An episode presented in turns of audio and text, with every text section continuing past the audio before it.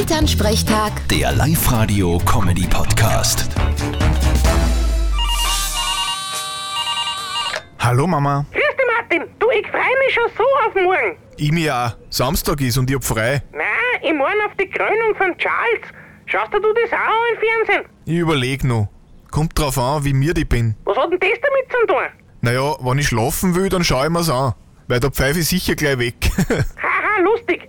Du, ich sag das, ich wollte als kleines Dirndl auch immer so gern eine Prinzessin sein. Wieso? Wolltest du unbedingt deinen Cousin heiraten?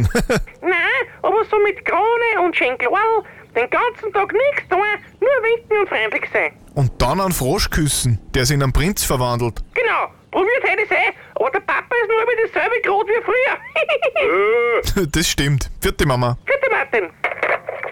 Elternsprechtag. Der Live-Radio-Comedy-Podcast.